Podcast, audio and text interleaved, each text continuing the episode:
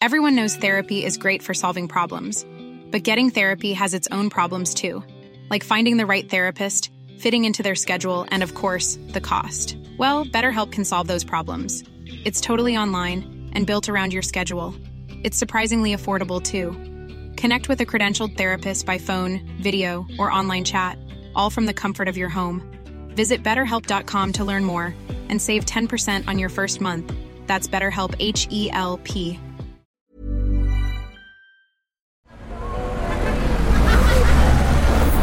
Podcast Network Asia. The following program may have words or content that may trigger fear, panic, or anxiety, especially to the younger audience. Do not proceed if necessary.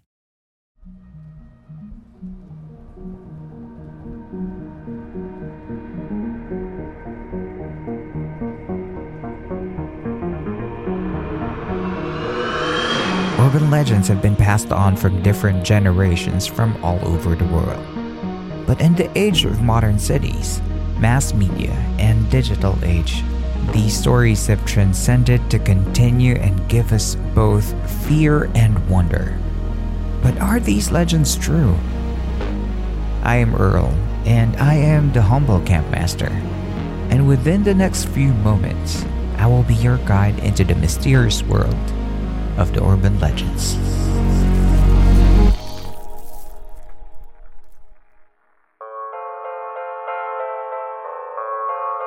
Staying in school till late in the afternoon to hang out with your buddies is fairly typical among students. They frequently run across instructors, janitors, or security officers who are still on the quiet after school grounds. But what if that one time you stayed back in school, you meet someone from another world? Our story begins with a girl and her best friend walking around campus late at night. During the colonial period, their site was a religious school run by priests and clergymen. While the girls were walking and laughing, they noticed a figure emerge from the shadows, barely visible, but there. They didn't think anything of it at first, but as the figure slowly strolled towards them in a patterned haze, they recognized there was something strange about the person coming towards them in priest's robe. They simply couldn't figure out what it was. That is until one of the girls shrieked and pointed at the figure, which was devoid The girls remained frozen in fear as they began to notice that the headless priest was carrying something in his right hand his severed head. He got closer and closer till they couldn't bear it any longer and scram. When they were a safe distance away, they looked back and saw no one.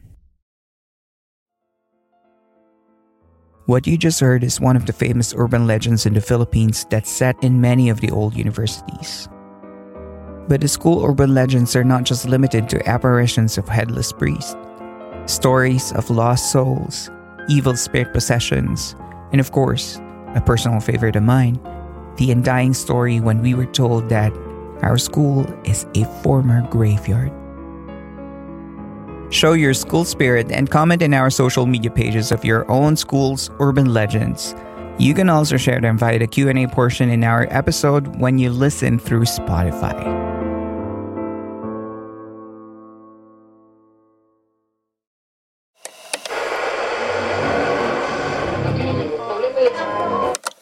In the Philippines, stories about a headless priest wandering around school grounds are popular, especially in grade schools.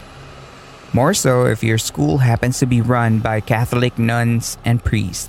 Have you ever wondered why? To answer that, we have to go back a bit, like half a millennia. When the Spaniards arrived and thought of occupying the Philippines was a smart idea, they brought with them missionaries that served as de facto conquerors. They garnered the goodwill of the islands, but their best foot forward, and portrayed Spanish culture positively. And in doing so, got nearly 2 million converts from our beautiful Anitoism culture to Catholicism. In 1581, Bishop Domingo Salazar suggested to then King Ferdinand the need for a college to educate priests, which opened in 1596 as the Jesuit run College of San Ignacio, Manila. Similarly, the Spanish Jesuits established Colegio de San Ildefonso in Cebu in 1598. Early on the invasion, the friars founded parochial schools adjacent to the churches to teach indigenous catechism. The friars organized and, and oversaw the education system that they introduced. Take the Asia's oldest university, for example, the University of Santo Tomas. Miguel de Benavides, the third Archbishop of Manila, spearheaded the establishment of the institution. In 1605, he left a small sum of his own money to build a seminary institution to train young men for priesthood. Such contributions, along with his own library, were the foundation of the University of Santo Tomas, which was established in 1611. In the 1940s, the University of Santo Tomas in Manila witnessed a deadly part of history as it was used as a Japanese incarceration camp. From January 1942 through February of 1945, the institution accommodated around 3,000 internees. Circumstances for internees deteriorated over the war, and by the time the camp was liberated by the US troops, several of the internees were on the verge of death due to the shortage of food. And because beheading was the most common penalty before the World War II, stories of headless priests and clerics sprouted the nation. With that, it's not surprising that students of today witness apparitions of priests without their heads wandering at night. It's possible that these were the souls of those who died tragically during World War II. What would you do if you meet a headless priest in your school?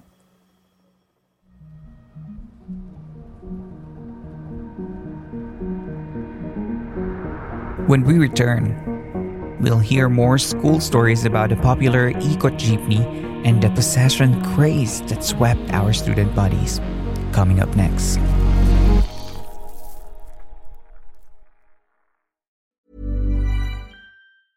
Hey, I'm Ryan Reynolds. Recently, I asked Mint Mobile's legal team if big wireless companies are allowed to raise prices due to inflation. They said yes. And then when I asked if raising prices technically violates those onerous two year contracts, they said, What the f are you talking about, you insane Hollywood ass?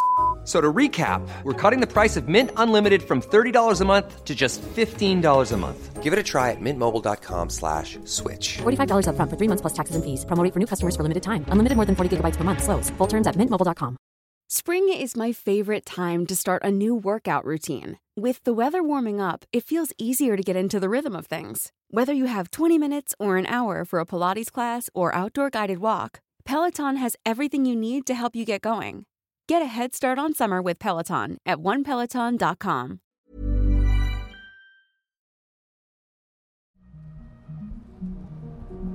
And now, back to our story.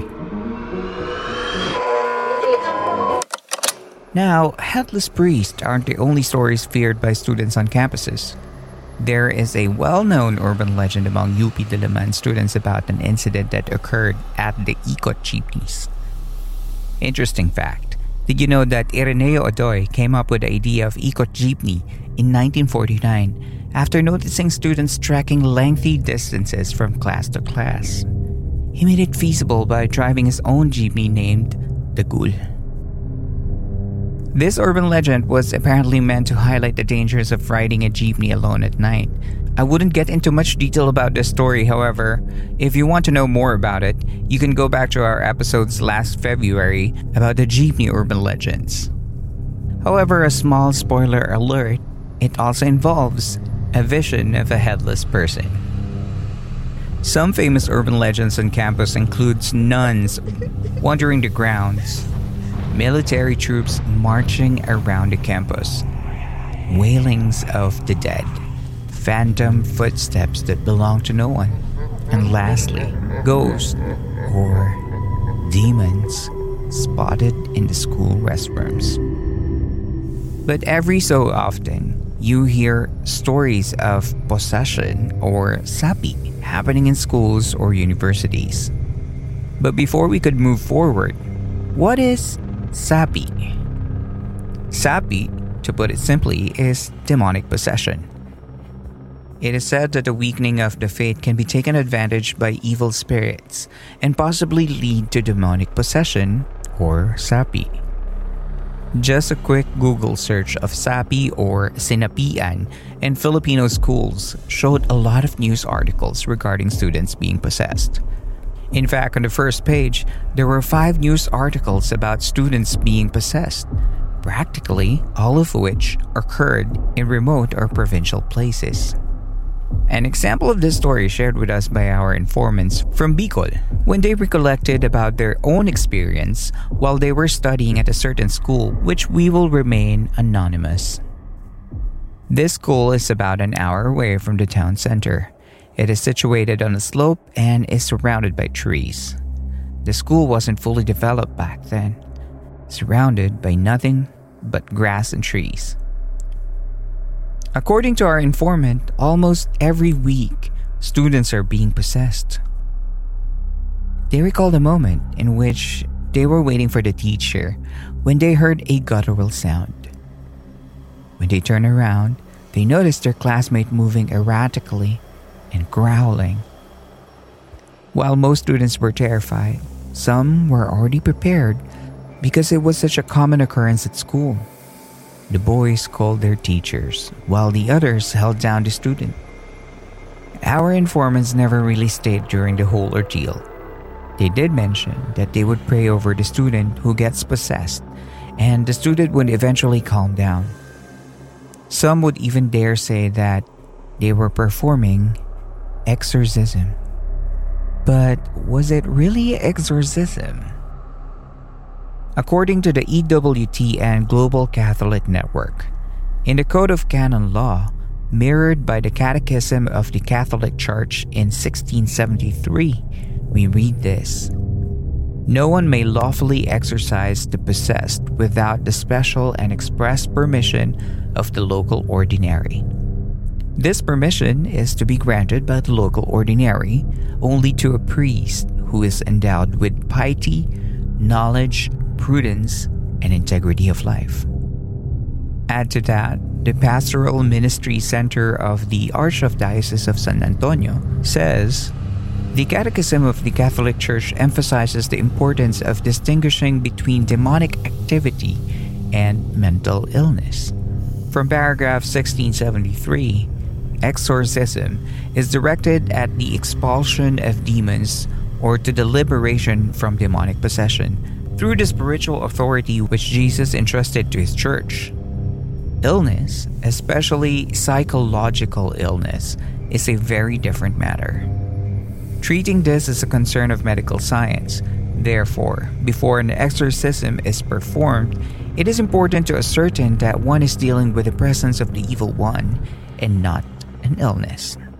Both of these are saying that one cannot just perform an exorcism without determining if the presence in the person's body is indeed caused by an evil possession, because it could be something else. And only priests can do the exorcism.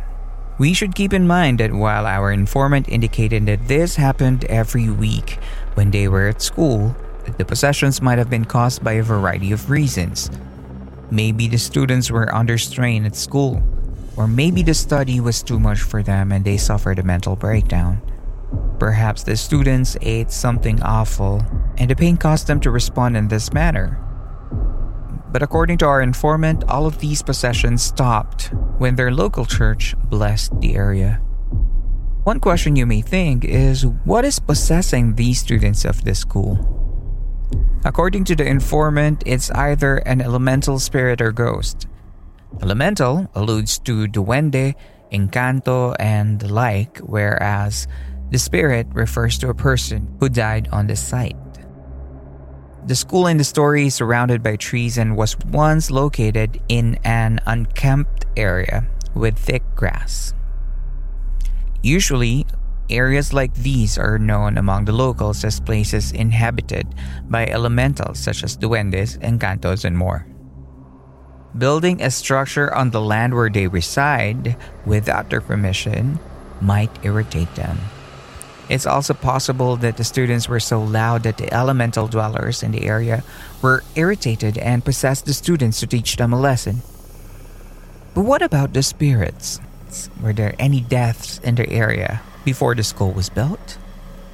This is where one of the most well known urban legends comes into play that most schools in the Philippines were previously graveyards. The concept behind this story could be traced back into the years after World War II. Again, when most of our lands and structures were destroyed after the war's devastation, several people who perished from the war were not properly buried in cemeteries. Some were buried in abandoned lot or in unmarked graves. Some were buried in their very own backyards. And when the time came that some of the individuals and the government decided to put up a house or a building, most of them were unaware that such grounds have people buried under them. They were more focused on creating establishments to rebuild our nation. Those stories trickle down to that famous saying, dating sementeryo daw ang school natin, or our school was built on a graveyard.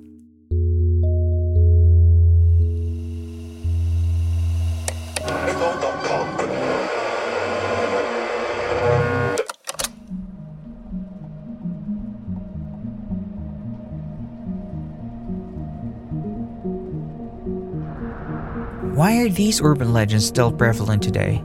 Why do people keep imparting them to youngsters? If you go to different universities, you'll find different stories about hauntings. It's either ghost hauntings or elementals roaming around the campus. Whatever it may be, I think these stories were meant to be cautionary tales for students. We can interpret it as a reminder to students not to stay late in school, to not be too loud or you'll disturb the elementals that live nearby, to be respectful to your surroundings, to not do anything that would disrespect nature, and most importantly, to honor the people around you, even the dead ones. Thank you for sticking around for another night in our campfire. If you like this episode, you can support the show by giving tips via Patreon, Ko-fi, PayPal, or Gcash. All the links will be posted in our episode's show notes, and your tips help in creating this show. You can also help support the campsite by giving us a like or a follow in all of our social media channels, as well as giving us a good review in our platforms such as Spotify, Apple Podcasts, and even in our Facebook page. Your support helps us reach more people to listen to the show and help us share these fantastic stories. Again, thank you very much for listening. I hope to be with you again in the next story. I'm Earl, and this is the Urban Legends series of the Philippine Campfire Stories.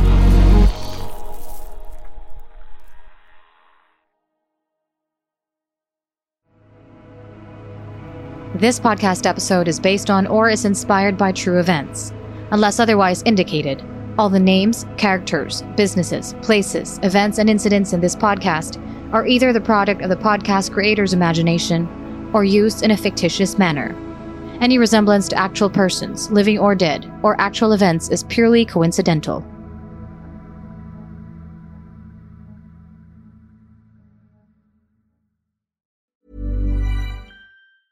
Even when we're on a budget, we still deserve nice things. Quince is a place to scoop up stunning high end goods for 50 to 80% less than similar brands. They have buttery soft cashmere sweaters starting at $50, luxurious Italian leather bags, and so much more. Plus, Quince only works with factories that use safe, ethical, and responsible manufacturing. Get the high-end goods you'll love without the high price tag with Quince. Go to quince.com/style for free shipping and 365-day returns.